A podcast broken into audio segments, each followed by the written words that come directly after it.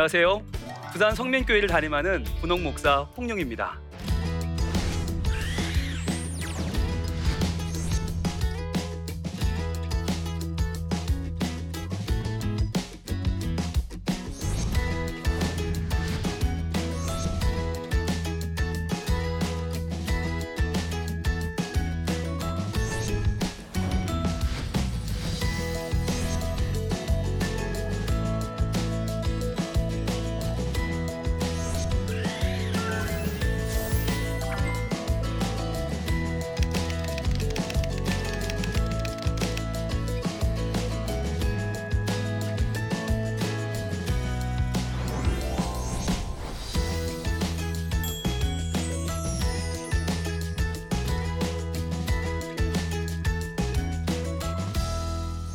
오늘은 교회 학교 부흥 교사가 힘이다 라는 제목으로 이야기 나눠보도록 하겠습니다. 오래전 일입니다. 한 전도사님이 여름 성경학교를 앞두고 노방 전도를 하기로 했어요. 그런데 뭘 가져왔냐면 큰 북과 삐에로 복장을 가지고 온 거예요. 그리고 한 선생님이 이 삐에로 복장을 하고 북을 둥둥 치면서 자 여러분 성경학교 오세요 오세요 둥둥 이렇게 노방 전도를 하면 온 동네 아이들이 다 따라 나올 거라는 이야기였어요. 자, 그런데 그 이야기를 듣는 선생님들의 반응이 지금 이랬어요. 설마 이런 표정이었던 거예요. 아니 요즘 때가 어느 때인데 아우 저런 삐에로 북 아우 되겠냐? 선생님들이 전부 다 에이 손을 손을 저었어요. 자 그러자 전도사님이 에이 아무도 안 하면 제가 할게요. 막 옷을 입는데 한 갓 고등학교를 졸업한 청년 교사 하나가 에이 전도사님 그 나이 어떻게 해요? 제가 할게요. 그리고는 빨간 코를 붙이고 연지곤지를 찍고 큰 복을 들고 나갔습니다. 그리고는요 대로 했죠. 둥둥 자 여름 성경학교 자 어린이들 다 오세요. 둥둥 그랬더니 와 온 동네 어린 아이들이 하나도 없는 거예요. 아니 쥐새끼 한 마리가 안 보이는 거예요. 다 어딜 갔는지 게다가 어른들도 어머 이상해 저 사람 누구야 막 이러는 거예요. 결정적인 건 같이 나간 교사들까지 모르는 사람처럼 마치 따로 나온 사람들처럼 그렇게 하는 거예요. 이 교사 상처를 많이 받았어요. 어, 정말 약속한 거니까 동네 한 바퀴 돌아야 되는데 이를 부득부득 깔면서 저 둥둥 여름 성경학교 오든지 멀든지 으 이러면서 겨우겨우 한 바퀴를 돌았어요. 속으로 이 더운 날 땀은 삐질삐질 나는데 너무 힘들잖아요. 그래서 내가 전도사님 시키는 거 다시는 하나 보자. 이를 갈면서 교회로 한 바퀴 도와들고 들어왔네요. 북을 던지면서 꽃가를 빼고 빨간 코를 빼면서 이 청년이 아우 더워, 아우 미친 줄 알았네. 그런데 바로 그때 뒤에서 빼꼼히 교회 당 문이 열리는 거예요. 그러면서 꼬마 하나가 초등학교 2학년 꼬마 하나가 어 삐에로가 화장을 지우니까 아저씨다 그러는 거예요. 야 나 아저씨 아니야 형아야. 어 형아라는데 그냥 아저씨다. 아니라니까. 야 너 우리 교회 맞아? 그랬더니 교회가 뭐예요? 너 우리 교회 아니야? 근데 여기 왜 왔어? 아저씨가 오라면서요. 둥둥 여름이 어쩌고 뭐 오라면서요 아저씨가. 그 순간에 이 교사가 가슴이 빵 하고 마치 망치를 얻어먹는 것 같았다는 거예요. 아, 나는 불평불만을 하면서 누가 이런 전도를 받고 오겠나 그랬는데 하나님은 교회를 처음 나오는 어린 신령 하나를 붙여주신 거예요. 그 아이를 끌어안고 선생님이 울기 시작합니다. 어, 주님 감사합니다. 감사합니다. 이 아이가요, 그날 성경학교를 처음 나와서 그 다음날 아침에 나오고 오후에 나오고 저녁에 나오고 옛날에는 3박 4일씩 했잖아요. 나흘을 꼬박 개근을 해서 상을 받았네요. 이 아이가 받아본 첫 상이었어요. 딴 데 가면 뭘 잘해야 상을 주는데 교회는 나오면 착한 어린이야. 이 아이가 얼마나 좋은지 그 다음 주 나오고 그 다음 주 나오고 사주 나와 등반을 하고요. 어린이 그 성경학교 비롯해서 모든 주에 개근을 합니다. 고등부에 올라가서 이 아이가 중등부 총무가 됩니다. 고등부에 올라가서 고등부 회장을 합니다.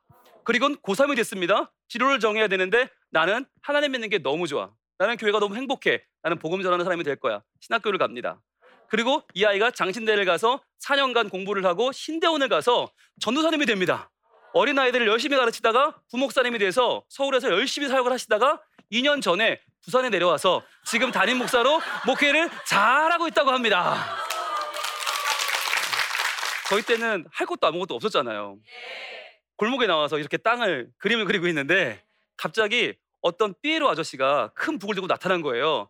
보니까 주변에 아무도 없어. 나나 저분이나 처지가 비슷해 보이더라고요. 그래서 따라 오라길래 한번 가봤죠. 근데 거기가 교회였던 거예요. 그런데 그곳에서 받은 사랑이 너무나 컸어요. 그래서 조금 조금씩 시간이 지나면서 예수님을 알게 되고 복음을 알게 되고 제가 얼마나 존귀한 사람인지 를 알게 됐어요. 그래서 교회 있는 게 너무 좋아서 신학을 하고 지금 목회를 하고 있게 되었어요. 여러분, 근데 지금 생각하면요. 순간 아찔한 건 바로 그 선생님이에요. 지금은 이름도 잊어버렸죠. 얼굴도 다 잊어버렸어요. 그 선생님이 만약에 하겠다고 나서지 않았다면 그 무더위에 그 노방전도 그 무거운 북을 들고 오세요 오세요 하지 않았다면 과연 나는 어떻게 되었을까? 그때 저는요 요즘 아이들 말로 제일 찌질한 아이였어요. 아무도 저한테 교회 가자고 안 그랬거든요. 그러다 보니까 아마 제가 교회를 갔을까? 하나님 알게 되었을까? 그때 그 노방전도가 아니었다면 과연 나는 어땠을까? 생각하면 정말 야 하나님의 은혜가 정말 다행이다. 다행이 아닐 수 없다 생각이 듭니다.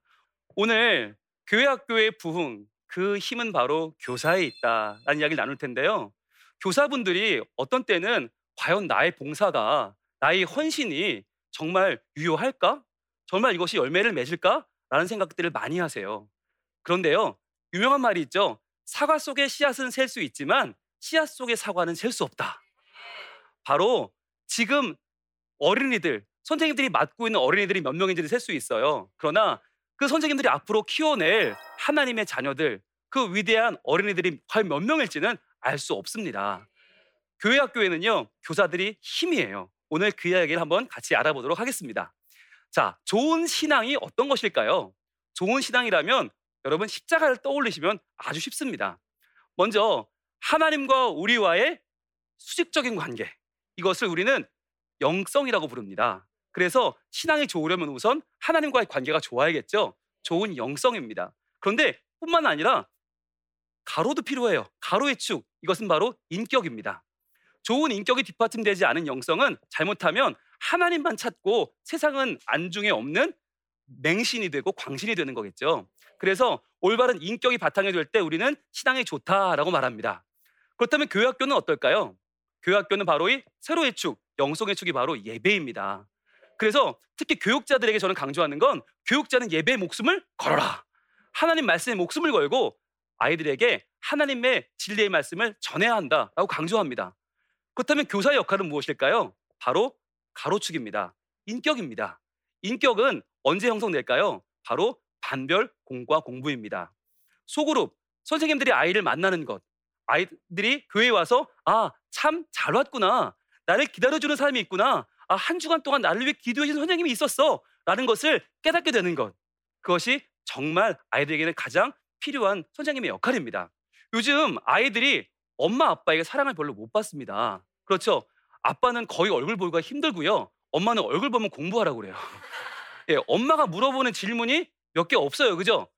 근데 그 몇 개 아는 게 다 아이들 마음에 안 들죠? 그렇죠? 듣기 싫은 소리 베스트 1, 2, 3는 다 엄마 아빠가 하죠. 그러니까 아이들은요. 나를 그냥 있는 그대로 나로 봐주는 사람이 필요합니다. 그게 누구예요? 바로 인격적인 관계를 맺는 교사입니다. 교사는 우리 반 아이들을 위해서 일주일 내내 기도하잖아요. 그런데 엄마 아빠는 공부 잘하라는 기도만 하지만 선생님은 그렇지 않잖아요. 건강하게 자라고 밝게 자라고 하나님의 은혜를 깨닫는 아이가 되도록 기도하잖아요. 그러니까 그걸 기대하고 만나면 아이들이 선생님을 만나면 진정한 인격, 인격적인 만남을 누리게 되는 것이죠. 자, 따라합니다. 교사는 영적 부모다. 이것을 가슴에 품고 살아야 돼요. 영적인 부모입니다. 그렇다면 영적인 부모가 해야 되는 일이 세 가지가 있습니다. 아이를 키우는 것은요, 여러분 농작, 농사를 짓는 것과 똑같습니다. 세 가지가 필요한데요. 먼저 사랑과 훈육과 은사 개발입니다. 이 세 가지 마치 여러분 농사를 지을 때 무엇을 줘야 되죠? 비료를 주고 물을 줘야 되죠. 그렇죠? 물을 주는 건 이 물 주는 사역이 바로 사랑입니다. 그리고요 훈육이 뭘까요? 훈육은 잡초를 제거해 주는 겁니다. 그래서 잡초를 제거해서 잘 자랄 수 있게 도와주는 것. 마지막으로 은사 개발은 좋은 열매를 맺도록 도와주는 것입니다. 이것을 잘해주는 선생님들이 있을 때 아이들은 쑥쑥 자라게 됩니다. 자, 그럼 하나 하나 보게 될까요? 먼저 사랑입니다. 자, 사랑하는 교사는요 어떤 교사냐? 사랑을 부어주되 흠뻑 부어주는 교사입니다. 올해 가뭄이 찾아와서 지금 너무 농사가 힘들잖아요. 왜 힘들어요? 물이 없어서 힘든 거예요. 아이들을 기를 때도 마찬가지예요. 계속 복음 첫째, 둘째, 셋째 이것만 전해주는 것이 아니라 아이들은요 그거 다 까먹거든요. 뭐가 남아요? 관계가 남아요. 아이들이 선생님에 대해서 그분이 내 편이었는가 아니었는가 이게 참 중요해요. 그래서 우리 편인 선생님이 기억에 남는 거예요. 자, 그러면 우리 편은 어떤 분? 사랑해 주시는 분. 사랑이 왜 필요할까요? 요즘 아이들이 상처가 많아요. 만나보면요, 아이들이요, 눈물 없이 이야기하는 아이가 한 명도 없어요. 목사님 실은요, 제가 어떻게 살고 있냐면요, 그러면서 마치 한 50년 산 사람처럼 아이들이 자기의 인생의 아픔들을 쏟아놓는데 눈물 없이 들을 수 없는 스토리가 너무너무 많이 있어요. 바로 여러분들 자녀들의 이야기인데요. 자, 먼저 볼게요. 동생과의 이야기입니다. 형과 동생의 이야기. 자, 둘이서 투닥투닥 했어요. 자, 저희도 아들이 둘인데 둘의 이름이 티격이와 태격이에요. 허건나 티격 태격이에요. 자, 그러면 둘이 티격 태격 하다가 형이 애 요놈아 동생을 꽁 때렸습니다. 누구 잘못입니까? 형 잘못이죠. 왜요? 그 애가 뭘 한다고 때려요. 그죠? 얘가 다 혼나는 거예요, 형이. 그런데 그 다음 날은 서로 이렇게 티격태격 하다가 동생 형을 때렸어요. 형이 맞았어요. 누구 잘못이에요? 형 잘못이죠. 그렇죠? 네가 얼마나 우습게 보였으면 동생이 널 때려. 그리고는 그러니까 얘는 어, 때려도 내 잘못, 맞아도 내 잘못, 이때부터 억울하게 지내는 거예요. 자, 그때 이제 아빠의 관계가 시작됩니다. 자, 아빠가 물을 드시다가 놓고 간 것을 지가 쳤어요. 넘어져서 물이 흘렀어요. 누구 잘못입니까? 네 잘못이죠. 네. 아빠가 잘 놓으신 건 네가 왜 쳐? 그죠? 자, 그러면 그 다음 날은 자, 지가 놓은 걸 아빠가 쳤어요. 누구 잘못이에요? 네 잘못이죠. 그렇죠. 거기다 왜 놔? 아버지가 아버지 지나가는 자리 그걸 왜 놔? 그러니까 이 아이는 그때부터 이제 막 억울함이 밀려오는 거예요. 억울함의 정서가 그러나 가장 점을 찍는 사람은 엄마입니다. 자, 시험을 받아왔어요. 시험지 결과를 받아왔어요. 그리고는 처음부터 이제 눈물 작전도 나오는 거죠. 엄마, 제가 실은 잘 보려고 그랬는데요. 너무너무 죄송하고요. 엄마가 뭐라 그럽니까? 내가 너를 낳고 미역국을 끓였냐? 아, 내가 너는 누굴 닮았냐? 내, 내, 내, 내 아버지를 닮았냐? 이러면서 막, 어, 너 같은 게 무슨, 야, 이게 무슨, 뭐냐고 미쳤냐? 막 그러면 애들 눈물을 막 쏟았죠. 그때 엄마가 하는 말이 있습니다. 뭐라고 하죠? 뭘 잘했다고 울어? 뭘 잘했다고 울어? 지금 유세 떠는 거야? 너 지금? 어? 뭘 잘했다고 울어? 당장 뚝해! 이러잖아요. 근데 안 울면 어떻게 됩니까? 너 독해졌다? 울지도 않냐? 너 이제 정말 너 이제 엄마를 해보자는 거니? 그러니까 아이들은요 엄마와의 관계가 정말 너무 힘든 거예요. 뭐 울면 운다고 혼나고 안 울면 독하다고 혼나고 나가도 혼나고 안 나가도 혼나고 먹어도 혼나고 안 먹어도 혼나요. 어떻게 되는 거예요?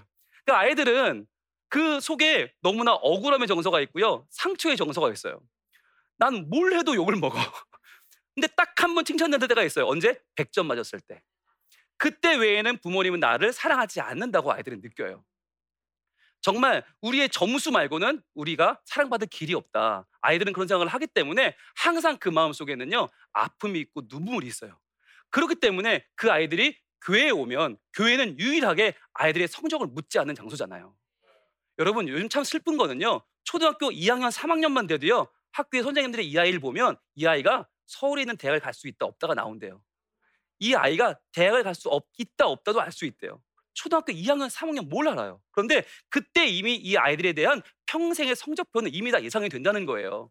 그러니까 선생님들이 대하는 게 달라요. 이 아이는 좋은 중학교 갈 아이, 특별한 중학교, 특별한 고등학교를 갈 아이, 이 아이는 평범한 아이, 이 아이는 평범 이하의 아이가 이미 다 결정이 된다는 거예요. 말은 안 하지만 이미 그 속은 다 알고 있어요. 표현이 돼요. 아이들은 그걸 느껴요.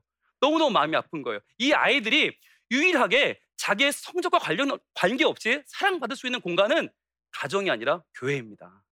교회에 왔을 때 우리가 하나님의 사랑으로 아이들을 맞아주고 그 아이들을 정말 품어주는 것은 너무나 중요한 일이 아닐 수 없는 것입니다. 사랑하는 방식이 있습니다.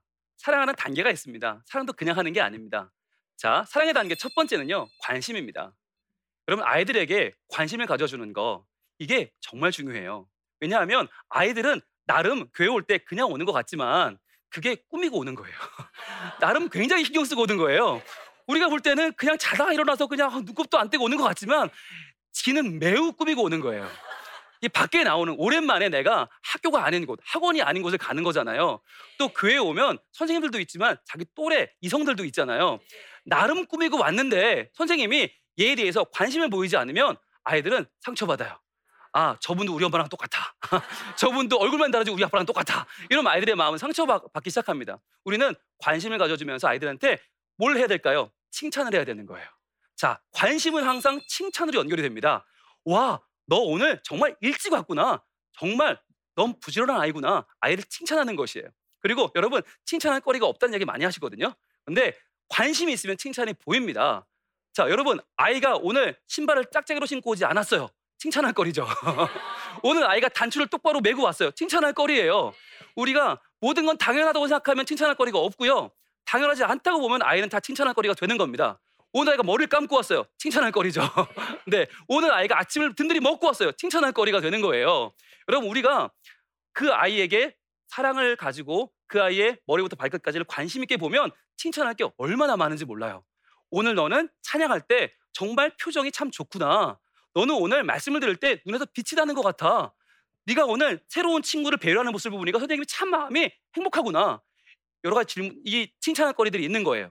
우리는요 아무리 좋은 이야기를 들어도요 그것보다 내 칭찬 듣는 게 더 좋아요. 여러분이 아이들을 보면서 칭찬해주고, 어, 너 오늘 정말 너의 모습 보니까 선생님이 정말 행복해 라고 해주는 거. 여러분 그런데 그래도 정말 없는 애도 있어요. 정말 없으면 어떻게 하면 좋을까요? 네, 이런 칭찬도 있습니다. 저희 둘째 아들 이야기인데요. 유치부 때 어, 유치부 예배를 탈출했습니다. 그것도 친구들을 데리고 그래서 교회 밖을 맴돌다가 어, 정말 교회에서 비상이 걸렸죠. 그런 아이였어요. 근데 선생님이 그 아이를 데리고 와서 저한테 뭐라고 하시느냐 이렇게 칭찬해 주시더라고요. 목사님, 저는 이 아이 때문에 기도를 시작했어요. 기도하게 되었어요. 제가 그동안 기도하지 않았나 봐요. 저는 그 말 듣고 너무 고마웠어요. 자, 누구도 귀찮아하는 아이, 누구도 정말 답이 없다고 하는 아이. 그런데요, 그 덕분에 그 아이가 지금 사람이 되었어요. 더 감사한 건 그때가 선생님이 지금 교회를 몇 번 바꿔서 제가 목회지가 옮겼으니까 지금도 저희 교회를 찾아오셨어요. 왜? 관심이 있는 거예요. 어떻게든 이 아이 때문에 기도를 시작했다고 하는 칭찬이라도 한다는 것은 관심이 있다는 거잖아요. 자, 칭찬하는 선생님은 그 다음 어떻게 됩니까? 질문하게 됩니다. 너는 어떻게 이렇게 친절하게 친구들에게 대하니? 너는 어쩌면 이렇게 맨날 입고 온 옷이 그렇게 세련되고 정말 감각이 있니? 칭찬해주다 보면요, 아이들은 그게 자기의 장점이라는 것을 알게 됩니다. 그게 자기의 은사라는 걸 알게 됩니다. 한두 번의 칭찬은 빈말이지만 그 칭찬이 질문으로 이어지면 어, 너는 말씀을 듣는 자세가 정말 좋아. 너는 공부도 그렇게 열심히 잘할 것 같은데 어떠니? 라고 아이들의 강점, 아이들이 정말 계속 지속적으로 칭찬해 줄 만한 점을 우리가 질문해 줄 때 아이는 어, 이 선생님이 정말 나한테 관심이 있구나. 이게 나의 정말 강점이구나를 알게 되는 거예요. 두 번째는 훈육이라고 했습니다. 훈육은 뭐예요? 훈육은 가지치기를 한다. 그런데 훈육이란 아이들이 가지고 있는 삶의 두려움 그리고 삶의 불안감 이것을 해소해 주는 것이에요. 여러분 예수님은 어떤 일을 하셨어요? 예수님은 질병을 고치시고요. 우리의 고통을 그리고 우리의 죽음의 문제를 해결하셨죠. 그 중심에는 두려움과 불안감이 있어요. 왜? 이것을 없애지 못하면 우리 마음속에 천국이 임할 수 없기 때문이죠. 자, 그러면 어떠한 두려움이 있을까요? 아이들은요, 자기의 잠재력을 다 발휘할 수가 없어요. 왜요? 그걸 할 때 이거 하면 엄마가 싫어하면 어떡하지? 아이들의 마음속엔 두려움이 있어요. 우리는 그 두려움을 하나님을 믿는 믿음 안에서 없애주는 것, 그것이 훈육입니다. 두려움을 없애려면 두 가지가 필요한데요. 바로 영적 치료와 내적 치유입니다. 자, 이걸 보면요. 영적 치유는 무엇일까요? 영적 치유는 하나님을 모르는 아이가 하나님을 알게 되는 것입니다.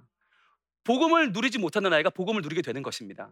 그런데 그것만으로 다 되지 않고요. 내적 치료도 필요합니다. 자, 내적 치료란 뭐냐면 하나님을 알지 못할 때 가지고 있던 우리 삶의 찌꺼기들이 있어요. 예수님은 믿게 되었지만 영적으로는 변화되었지만 아직까지 마음속에는 지금 그 예수를 믿지 않던 시절에 있던 찌꺼기가 묻어 있다는 거예요. 그걸 깨끗이 닦아줄 필요가 있겠죠. 자, 그러면 어떤 것이 있나? 첫 번째는 형벌 의식이에요. 형벌 의식은 나 이거 안 하면 하나님한테 혼나면 어떡하지? 라고 하는 거. 엄마 아빠를 두려워하는 아이들이 이런 마음이 많이 있어요. 마치 이번 주 기도 안 했는데 하나님이 나 혼낼 것 같아요. 예배 못 갈 것 같아요. 이런 마음이에요.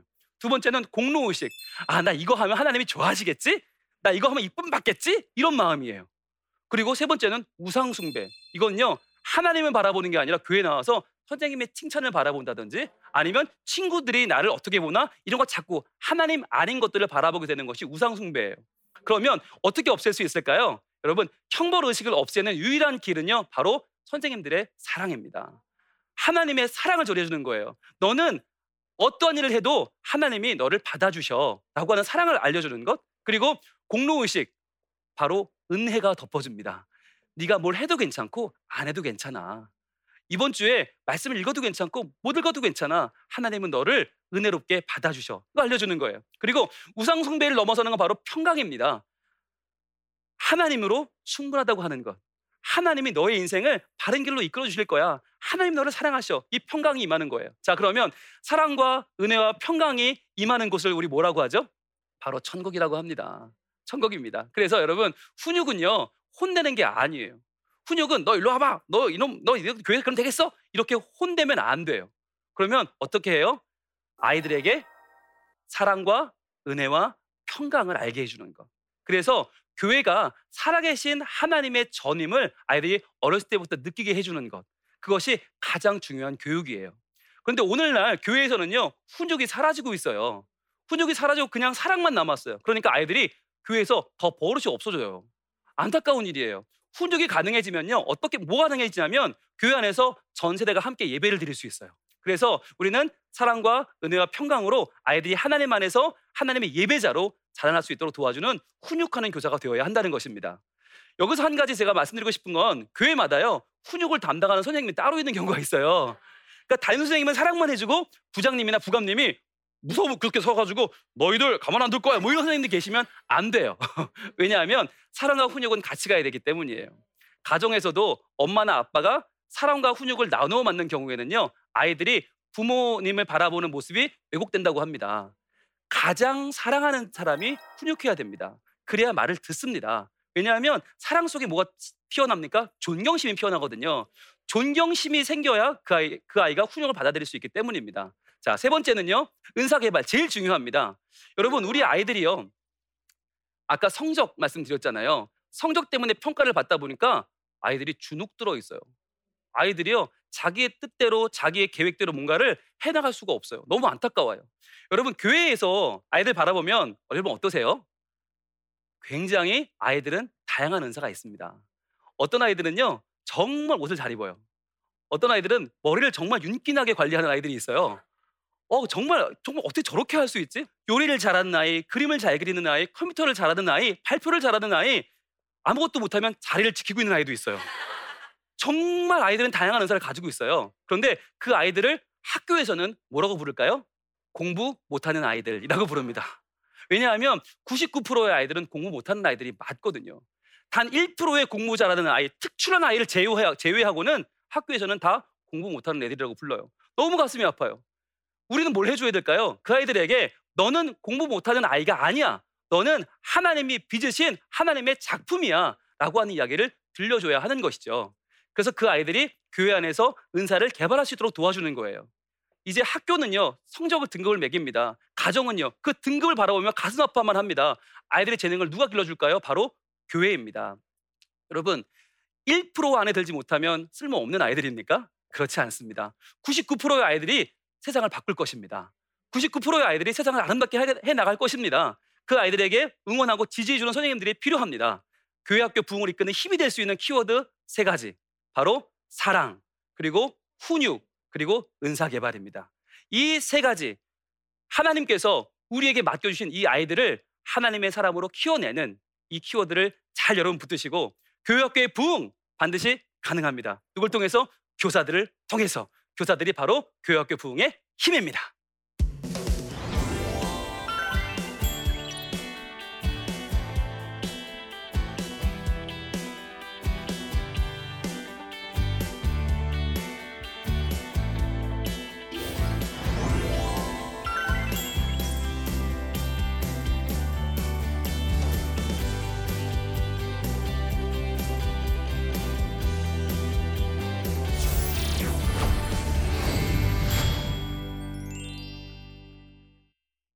네, 오늘 강의를 들으시고 질문해 주신 분들이 계셔서 질문 같이 보도록 하겠습니다. 목사님이 어릴 적에 기억에 남았던 교회학교 선생님이 있으신가요? 네, 어, 좋은 질문이죠. 그 삐에로 선생님이 먼저 기억에 남고요. 또 한 분은 저의 중고등학교 시절 6년간 담임을 해주신 분이 계세요. 중학교 1학년 그 교만 충만하고 그 건방이 넘치는 그 아이들 아무것도 모르면서 그 교만한 아이들 중학교 1학년을 맡으셔서 담임을 맡으시고 그 다음에도 그 다음에도 6년 동안 저를 키워주신 선생님이 계세요. 박천학 선생님이신데 중요한 건 그분이 지금도 저의 설교를 매일 받아보고 계세요. 그리고 설교를 보내드리면 매일 저에게 답변을 주세요. 저에게 존댓말을 쓰세요. 지금 목사님 귀한 말씀 감사합니다. 저는 그렇게 사랑해 주시는 선생님들이 계셔서 너무너무 좋았는데 특히 그 선생님은 지금도 제 평생의 은사시고 저의 사춘기를 함께 겪어주신 분이시고 또 지금은 저희 반뿐만 아니라 저희 같은 동기들 모두의 선생님이 되셨어요. 지금도 그 선생님이 모여라 그러면 전국 각지에서 모여듭니다. 여러분 아이들을 키우는 건 이렇게 보람 있는 일입니다. 저는 이렇게 좋은 선생님들, 훌륭한 선생님들이 많이 나오기를 바랍니다. 네. 그리고 두 번째 질문입니다. 아이들과 관계를 잘 맺는 교사가 되기 위해서는 어떻게 해야 할까요? 네. 중요한 질문인데요. 답은 하나입니다. 바로 경청입니다. 경청, 들어주는 것이죠. 아이들은요, 교회에 들으러 올까요? 말하러 올까요? 말하러 옵니다. 여러분, 설교 시간에, 공과 시간에 아이들이 조용히 해요. 그럼 어떻게 된 겁니까? 아픈 겁니다. 예, 애들은 조용하면 아픈 거예요. 설교를 할 때 아이들이 웅성웅성 떠든다는 건 뭐냐면, 아, 내가 아이들이 지금 아는 이야기를 하고 있구나. 안심하셔도 좋아요. 그런데 설교를 하는데 애들이 가만히 있어요. 어이구, 내가 모르는 이야기를 하고 있구나. 빨리 뉘우치시고 회개하셔야 돼요. 아이들은요, 어른들과 달라요. 떠드는 게 좋은 반응이에요. 가만히 있으면 안 돼요. 그런데 아이들이 입을 열어 말하기 시작하면 그때부터 아이들 기분이 좋아져요. 그러면 어떻게 해요? 그걸 들어줘야 됩니다. 한 번은 제가 그런 적이 있습니다. 설교하는데 신명기 쉐마 말씀이었어요. 너희 하나님을 사랑하되 어떻게 해요? 마음을 다하고 뜻을 다하고 사랑하는데 막 설교하고 있는데 갑자기 앞에서 한창 핸드폰 게임하던 아이 하나가 저를 딱 보더니 목사님 그게 쉬운지 아세요? 그러는 거예요. 어, 그 순간 깜짝 놀랐어요. 우리는 아무 이 아이가 저를 보고 있지 않은 줄 알았어요. 설교를 안 듣는 줄 알았어요. 그런데 그게 아니라 아, 다 듣고 있었던 거예요. 제가 그랬어요. 그렇지. 그러니까 하나님이 마음을 다하고 뜻을 다하고 힘을 다하라고 하시는 거야. 이게 어려우니까 힘을 다해야 되지. 너도 지금 이거 보기 싫은데 할 수 없이 지금 이것 때문에 지금 막 지금 싸우고 있지. 우리 힘을 다해서 한번 같이 그 핸드폰을 이겨보자. 스마트폰 이겨보자. 그리고는 그 아이와 함께 그날 기도하면서 예배가 너무나 잘 끝났어요. 만약에 이 이야기, 이 아이의 이야기를 야 너 지금 무슨 소리 하는 거야? 이랬으면 아마 분위기가 쏴해졌을 거예요. 그러나 그 아이의 이야기를 들어주면서 맞아, 네가 말하는 것처럼 그렇게 쉽지 않으니까 같이 하나님의 말씀을 힘을 내보자 했더니 분위기가 완전히 달라졌어요. 아이들을 교육하는 것은요, 내 이야기를 심는 것이 아니에요. 아이들의 이야기를 들어주고 거기에 반응해 주는 것입니다. 그렇게 생각보다 느낌으로 접근할 때 아이들은 한 명의 아군을 얻을 수 있고요. 우리는 그 아이를 통해서 하나님 나라를 더 펼쳐갈 수 있게 될 것입니다. 교회 학교의 힘이 누구라고요? 교사라고요. 그렇습니다. 우리가 아이들의 현재에 주목하면서 현재를 평가하지 말고 더 먼 미래를 바라보고 기대해 준다면 우리 아이들은 한국 교회를 아니 세계 교회를 움직여가는 하나님의 위대한 리더로 서게 될 것입니다. 오늘 제 강의를 잘 들어주셔서 감사합니다.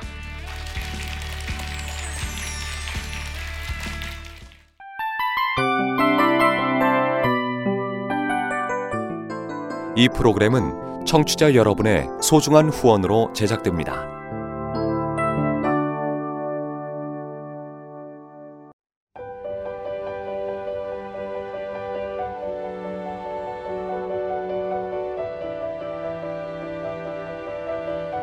세상에는 수많은 교회들이 있지만 더 깊이 있는 말씀 강해를 찾기 위해 크기로만 교회를 선정하지 않습니다. 보다 좋은 영적 콘텐츠를 더 많이 나누기 위해 방송비를 받지 않습니다.